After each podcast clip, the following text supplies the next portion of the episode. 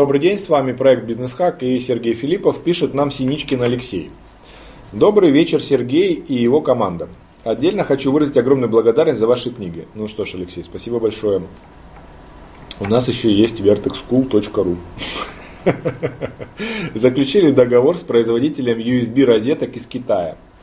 Это совершенно новый и более высокотехнологичный продукт, в отличие от того, что предлагают мировые бренды розеток и выключателей в России. Проанализировав рынок USB розеток, мы отказались мы оказались конкурентоспособные и поэтому решили закупать первую партию и запустить сайт. Стал вопрос, с каким клиентом работать на начальном этапе для развития совершенно нового, неизвестного продукта в России. Более того, задача стоит развивать сам бренд производителя, чтобы он был узнаваемым. Китайские партнеры советуют вначале работать с медицинскими учреждениями, строительными компаниями и так далее, не забывая среднего потребителя. Как, э, Алексей, ну, без обид, вранье на вранье. Давайте я вам разберу сейчас. Смотрите. Проанализировав рынок розеток, мы оказались конкурентоспособны. Это подразумевает, что есть аналоги, ваш лучше. Дальше вы пишете.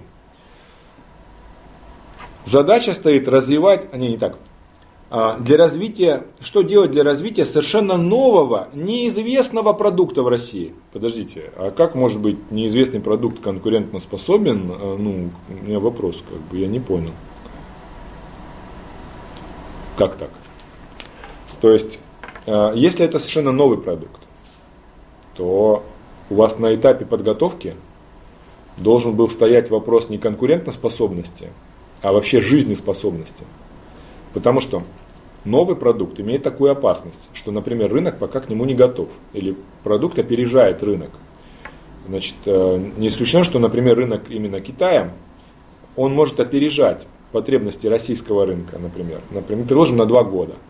И если через два года у нас дойдет время до таких розеток USB, то именно такого уровня, то тогда только к этому времени имеет смысл этот бизнес открывать.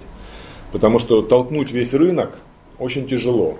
Я, конечно, не знаю, Алексей, ваших финансовых возможностей, но если они астрономические, можно научить весь рынок покупать все, что угодно.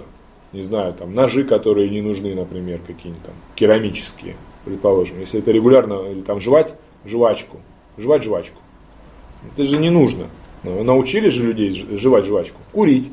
Курить научили? Научили. Как бы это неприродная склонность неестественная потребность.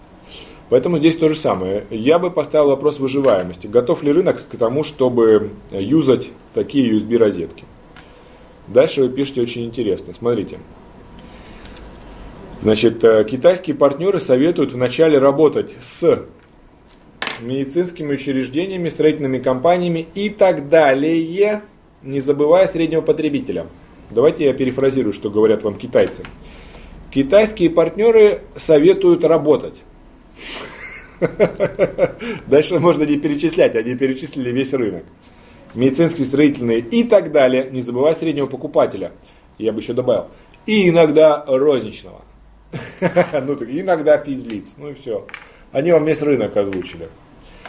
Поэтому, уважаемый Алексей, я бы с удовольствием э, посмотрел ваш бизнес-план которого наверняка нету, потому что вы, скорее всего, схватились за этот продукт, посмотрев его либо на выставке, либо в интернете. О, какая классная розетка, давай мы ее попробуем продавать. Надо для начала написать бизнес-план. Потому что в бизнес-плане у вас есть целый блок, который посвящен не посвящен тому, а будет ли товар вообще продаваться, и прогнозу сбыта, а также примерно целевой аудитории, которая будет покупать. И если вы бизнес-план написать не можете, потому что вы считаете, например, что не стоит с этим париться. А что значит париться? Париться это значит сидеть, изучать, чтобы понять, как написать, и это чтобы было не вранье, а за правду. Ведь надо будет какое-то исследование провести, опросить, позвонить, походить. Это париться все. Так вот, смотрите, когда вы сэкономили время, чтобы не париться с бизнес-планом, вы теперь паритесь, куда деть эти розетки.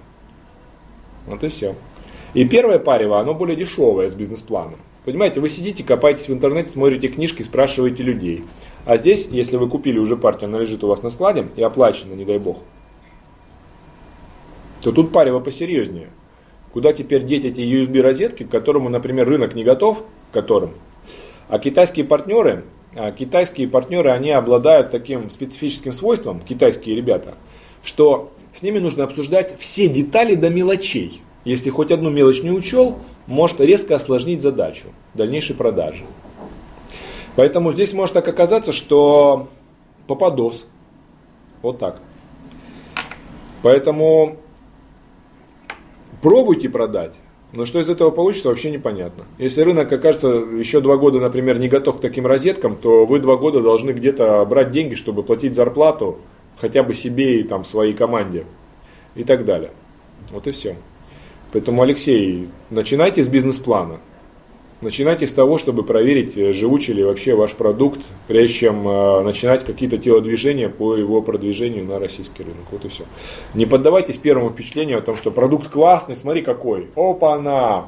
Это только работает магазин на диване. Смотри, какая штучка, если ты позвонишь сейчас, то мы тебе удвоим заказ, плюс еще пришлем такие же розовые там. Это создание импульса к покупке, эмоционального импульса. Но это очень плохо для принятия бизнес-решения, а, а, скажем так, о том, чтобы на российский рынок вывести э, совершенно новые USB-розетки неизвестного продукта. Совершенно нового, неизвестного продукта в России. Вот если бы сказали неизвестного бренда в России, то это неизвестного продукта даже. То есть таких розеток даже еще российский, э, как говорится, свет не видывал. Ух. Это все равно, что продавать стаканчики на руки. Такие, знаете, стаканчик на руку одеваешь, ходишь со стаканчиком. Ну, пока еще российский рынок не осознал необходимость этого. Поэтому, Алексей, начинайте с бизнес-плана. Так же, как не только Алексей, но и те, кто смотрит, коллеги. Начинайте с бизнес-плана. Попарьтесь с бизнес-планом, чем потом париться, куда деть товар, за который вы заплатили, он лежит у вас на складе никому не нужен. А рынок к этому не готов. А китайские друзья вам рекомендуют работать. Вот. Еще раз, Алексей, спасибо за благодарность в начале письма. Надеюсь, я вас не сильно потрепал, но делаю это любя, для того, чтобы вы стали лучше и включали голову там, где-то надо. Удачи!